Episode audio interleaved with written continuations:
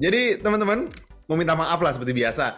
Adrian ini kan lama nggak posting, ya terlalu dia merasa dia sibuk banget, kerjaan banyak. Padahal kan kalian tahu. Jadi atas nama HealthyX gue minta maaf personally karena kesalahan partner gue, ketidakbertanggungjawaban dia, di mana dia tidak bantu teman-teman semua, dia nggak mau ngasih nomornya juga. Jadi sekali lagi minta maaf dan semoga dimaafin temen gue gitu ya. Kan kita juga mau tahun baru. Dayan, kan kita udah clear lah sekarang. Jadi sobat healthy tadi gue ngeliat ngomong kayak gitu gitu. Setelah 5 detik aja langsung begini nih akibatnya. gue lagi yang kena bully. Jadi selama ini kita ke mana ya? ya, nggak ada sih gitu. Cuma gue males aja ngeliat muka partner gue gitu. Temen-temen mesti tahu ya, gue tuh gue tuh rekaman podcast kayak gini cuman setengah jam gitu kan jadi kita beban batinnya sampai besok pagi gitu gue perlu gue perlu healing ngabisin ratusan ribu gitu cuma buat uh, nenangin jiwa gue gitu biar nggak lihat muka ini lagi muka ini lagi aduh jadi maka dari itu teman-teman kita akan muncul dengan konsep animasi setelah ini jadi kita akan punya divisi nah. lainnya yang um, teman-teman bisa kebayang nggak sih kalau Healthy X itu bakal punya animasi yang seru, menarik, dan yang pasti topiknya yang kalian mungkin nggak kebayang bisa ada topik ini gitu. Untuk nah. buat kita lebih calm down daripada kita sakit nanti kita ketemu kita sakit, baik kita nggak usah ketemu, ya kalian ngomong sama animasi aja gitu. Itu kan sebenarnya goalsnya.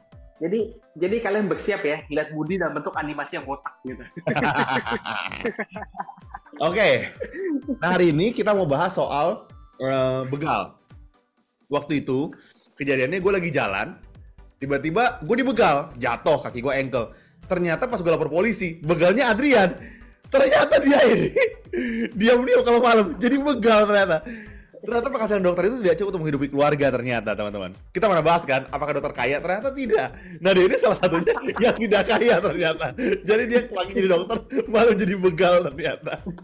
Ya, habis gimana ya sobat nanti begitu ngeliat mangsa empuk tuh rasanya tuh kayak sayang gitu kalau mau dilewatin gitu jadi teman-teman gue deh dua minggu dua minggu ini kan ini minggu ketiga berarti gue dua minggu lalu lagi lari jatuh biasa lihat nggak lihat lubang ankle tiba-tiba dan itu like literally nggak bisa jalan sama sekali gue berhenti di tengah jalan minta dijemput pulang terus tiba-tiba Benar. Terus tiba-tiba muncul banyak ketakutan.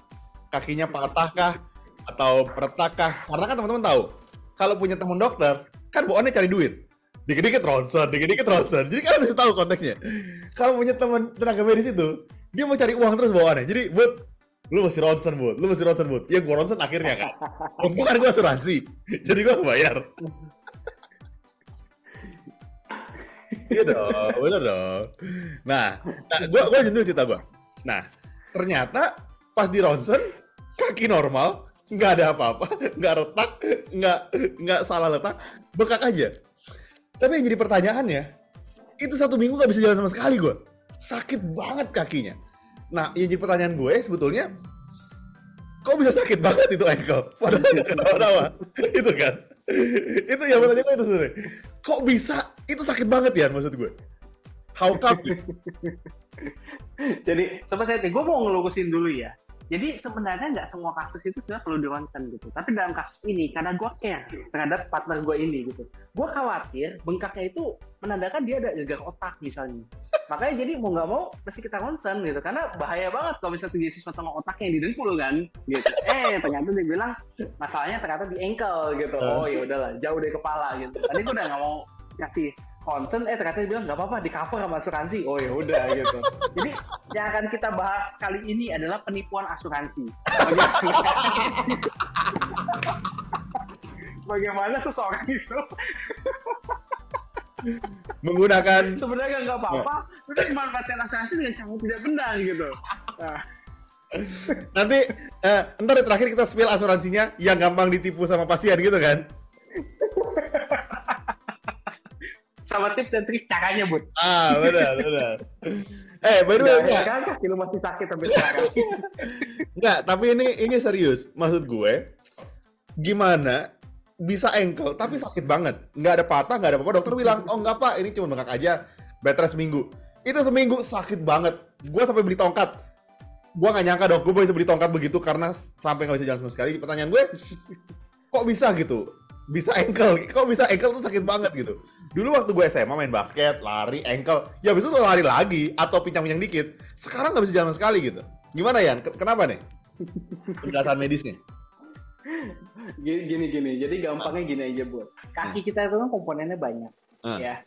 Ada komponen pembuluh darah, ada komponen saraf, komponen otot, komponen tulang. Nah, setiap komponen yang cedera itu pasti bisa menimbulkan suatu reaksi, Hmm. gitu. Lu tulang lu patah, eh, tulang lu patah dia nyenggol saraf sakit.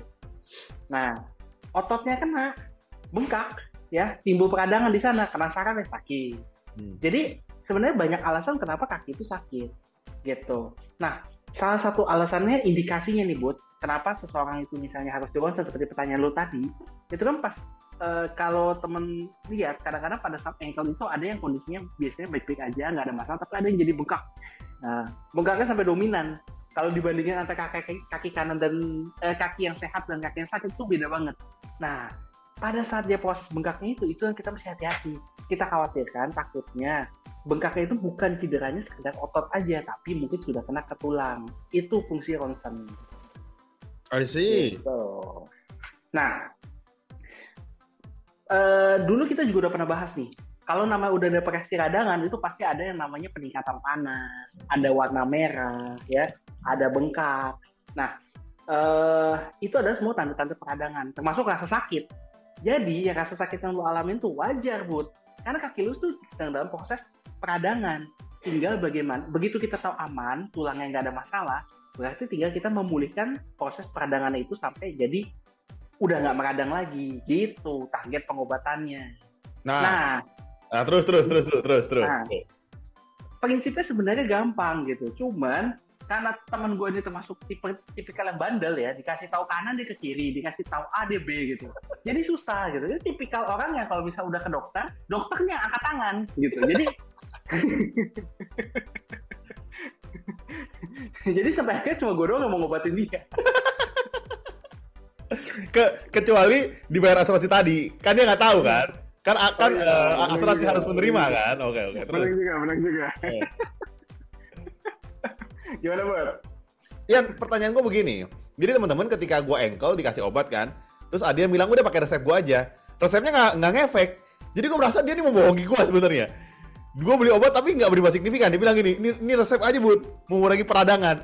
Ternyata seminggu itu kaki gue masih sakit, dan setelah seminggu kaki gue tuh masih bengkak gendut. Kurang lebih 9 hari 10 hari lah baru mulai kecil bisa pakai sepatu gue. Jadi sebenarnya Adrian ini tidak memberikan resep-resep yang sesuai sebetulnya. Jangan-jangan sama ini lu malah praktek sebetulnya. Enggak, nah itu Bud, yang mau gue tunjukin itu. Hmm. Bedanya konsultasi gratis via WA sama datang langsung tapi lu bayar gitu loh.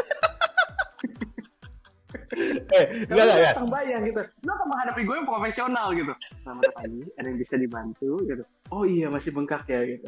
Oke, saya akan resepin obatnya. Itu semua tata caranya ada SOP-nya gitu. Eh. Kalau lu cuma WA gratisan doang, alah bengkak doang. Ini lagi ngasih obat, beli sendiri ya. eh bentar-bentar ya tapi tapi ma- mari kita mari kita uh, flashback maksud gue gini apakah memang ankle itu lama banget ya maksud gue uh, kan kan hasil udah ada tulangnya nggak kenapa-napa hanya bengkak. Pertanyaan gue gini. Ini nyokap gue bilang karena gue pernah lihat juga dia ke dokter kakinya ankle bengkak disuntik sama dokter. Ada nggak suntik yang bisa membuat bengkaknya lebih cepat hilang? Atau gini kalau orang dipijat gitu ya kan jatuh uratnya kayak ngeringkel akhirnya ditarik biar lebih lurus. Ada nggak Hmm. obat yang direct langsung untuk bikin tiba-tiba kempes gitu? Itu pertanyaan gua. Gue pengen tahu ada nggak Jadi obat-obatan untuk ngedain peradangan langsung tuh ada bu, Hmm. ya. Tapi itu jarang-jarang banget dilakuin pada penderita eh, cedera otot yang orang biasa. Notabene misalnya bukan atlet. Nah itu jarang. Biasanya suntik itu bisa dilakukan pada untuk pada penderita eh, peradangan sendi. Jadi yang bermasalah sendi dan tulangnya. Pada orang tua itu diberikan suntikan di sana itu bisa efektif, bisa membantu, bisa bertahan sampai bulanan kadang-kadang untuk bisa membantu mengurangi reaksi peradangan. Itu kayak gitu, Bud. Nah, sebenarnya kalau misal lu tanya prinsip pengobatan kaki lu ya yang bengkak dan itu seperti apa, itu sebenarnya gampang, Bud. Cuman kita mesti lihat derajat beratnya. Hmm. Kalau kakinya cuma trauma, trauma itu jadi kayak cuma benturan cuma ketarik doang, itu berarti kan nggak ada uh, bengkak, meradang, tapi udah ada fit, udah nggak ada apa-apa lagi. Tapi ada juga yang ototnya itu bisa sampai tarik, eh sorry, ketarik, sobek. Hmm. Nah, kalau misalnya sudah sampai sobek, itu penanganan udah beda lagi, Bud. Waktunya akan lebih lama, rasa sakitnya juga lebih uh, berat, dan biasanya penanganannya nggak bisa dengan konvensional. Kadang-kadang bahkan sampai memerlukan operasi misalnya. Makanya kadang kalau lu lihat pemain bola, pemain bola yang uh, cuman pas lagi lagi tiba-tiba dia uh, pas kita lagi Piala Dunia nih, pas banget. Lagi lari tiba-tiba terus dia berhenti kakinya kesakitan kan. Pas di pas di keluar news beritanya ternyata ototnya sobek sehingga dia harus melakukan tindakan operasi. Padahal nggak ada benturan apa-apa, nggak di tackle, nggak jatuh, nggak apa. Nah itu salah satu bentuk uh, sobekan otot yang berat.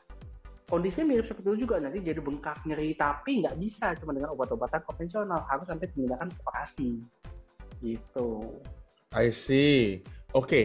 uh, eh, pertanyaan gue berikutnya adalah gini, Yan, gue kan dikasih resep satu minggu bed rest. Tentu senang sekali, karena kan tidak bekerja kan gitu. Kan gue emang tipe yang tidak suka bekerja gitu.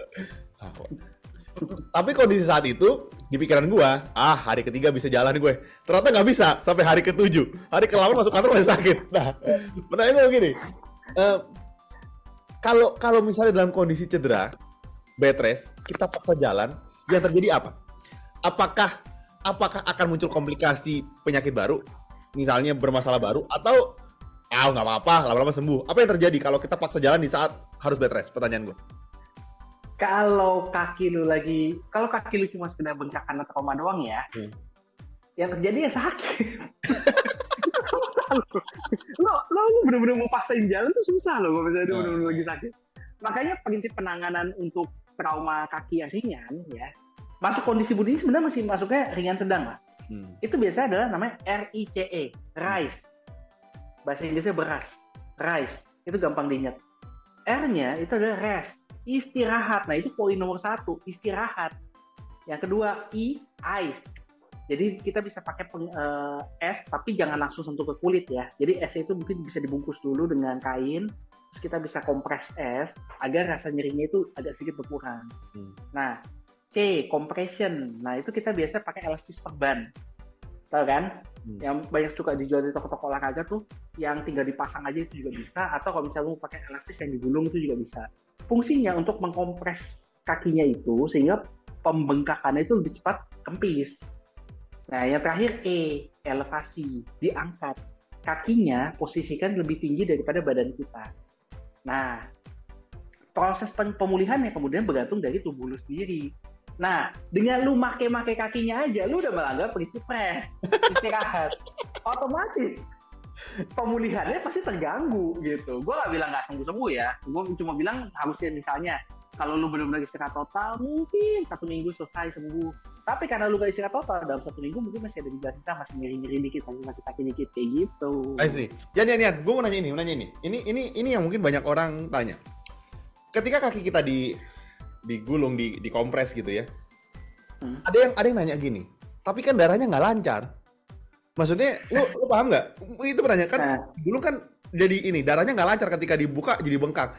Sebenarnya sama kayak ini orang dulu jari suka diikat karet, kan biru tuh, kan darahnya nggak ada. Nah, pertanyaan yeah. itu melanggar prinsip itu atau enggak? Atau iya dong, logikanya kan darahnya nggak lancar ke kaki gitu. Itu jangan ketawain. Oh, logis kan? Enggak, enggak, enggak, enggak, Itu tuh logis. Itu cuma enggak. Jadi gini, jadi gini, Bu. Hmm. Kita menggunakan elastis perban, ya kan? Atau kompres uh, yang apa namanya? Uh, eh, gue lupa namanya brace ya, masalah ya. Yang dijual di toko olahraga itu. Kalau misalnya ada yang pernah pakai, itu tuh walaupun dia kencang, tapi di sifatnya tuh nggak mengikat yang benar-benar ketarik kayak karet. Gitu. Jadi peredaran darahnya tetap berjalan jadi nggak perlu khawatir. Beda kalau misalnya pas lu pakai elastis papan itu benar-benar ditarik sekencang-kencangnya sampai kakinya mungkin ya berubah warna. Nah itu benar. Aliran darahnya nggak lancar. Berarti harus dikendorin, jangan sekencang itu. Gitu. I see. Begitu ah. gitu aja, Bu. Eh, terus terus yang keempat, elevasi, diangkat kakinya. Kalau nggak diangkat apa yang terjadi pertanyaan gue? Atau gini, kan susah, kan gini ya. Tidak semua rumah itu bisa ada undakan kan? Kan kita kalau iya. di spring bed kasur kakinya lurus. Pertanyaan gue, nah kenapa mesti diangkat kakinya? Kalau nggak diangkat apa yang terjadi gitu? Dengan posisi ang- anggapannya but ya, kalau misalnya kita naruh kaki di atas dengan posisi di atas lebih dari jantung, Hmm. itu jadi peredaran darahnya itu tidak eh, apa namanya bisa mengurangi bengkaknya pada akhirnya. Oh, I see. Tujuannya tuh itu gitu loh.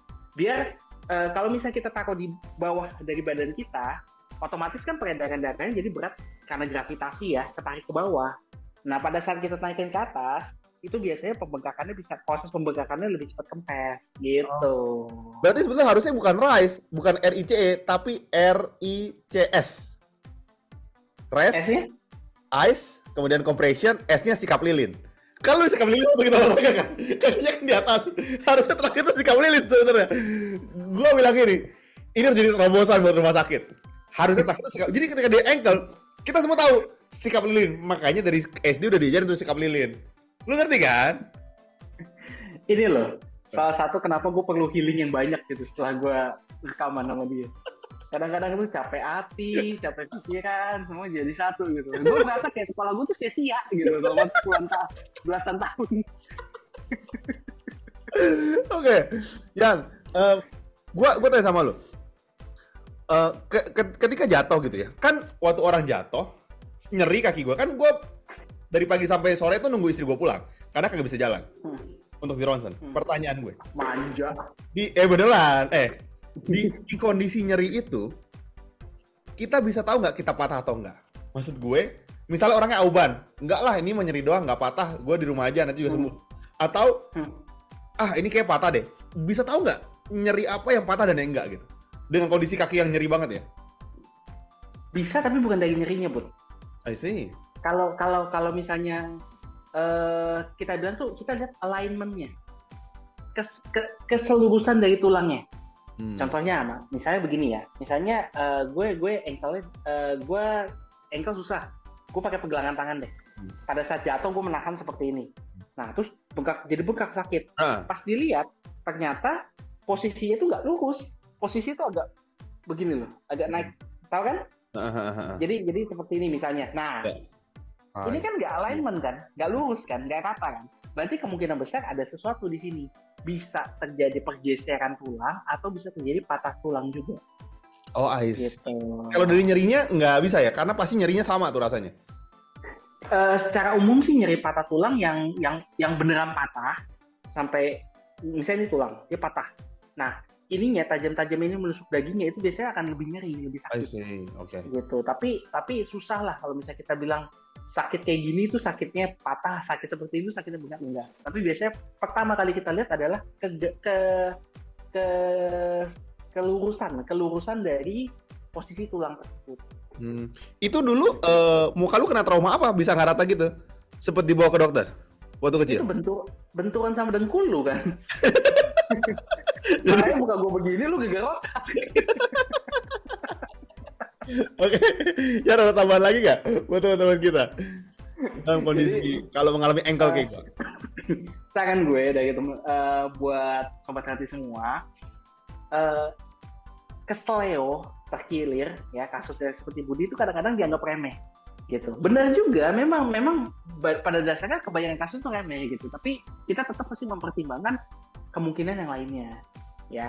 Jadi ya kita lihat dari mekanisme jatuh seperti apa. Kalau jatuhnya seperti Budi, misalnya jatuh ke dalam eh, terperosok ke dalam lubang aja, nggak jatuh dari motor, nggak jatuh dari ketinggian, ada kemungkinan paling cuma kena ototnya aja. Tapi selalu selalu tetap lebih baik adalah kita ronsen dulu. Tujuannya itu untuk memastikan tulangnya nggak apa-apa gitu. Karena sampai sekarang tuh kita nggak bisa, belum ada pemeriksaan fisik yang bisa mendeteksi wah tulangnya patah nih cuma dengan di oh gitu nggak mungkin.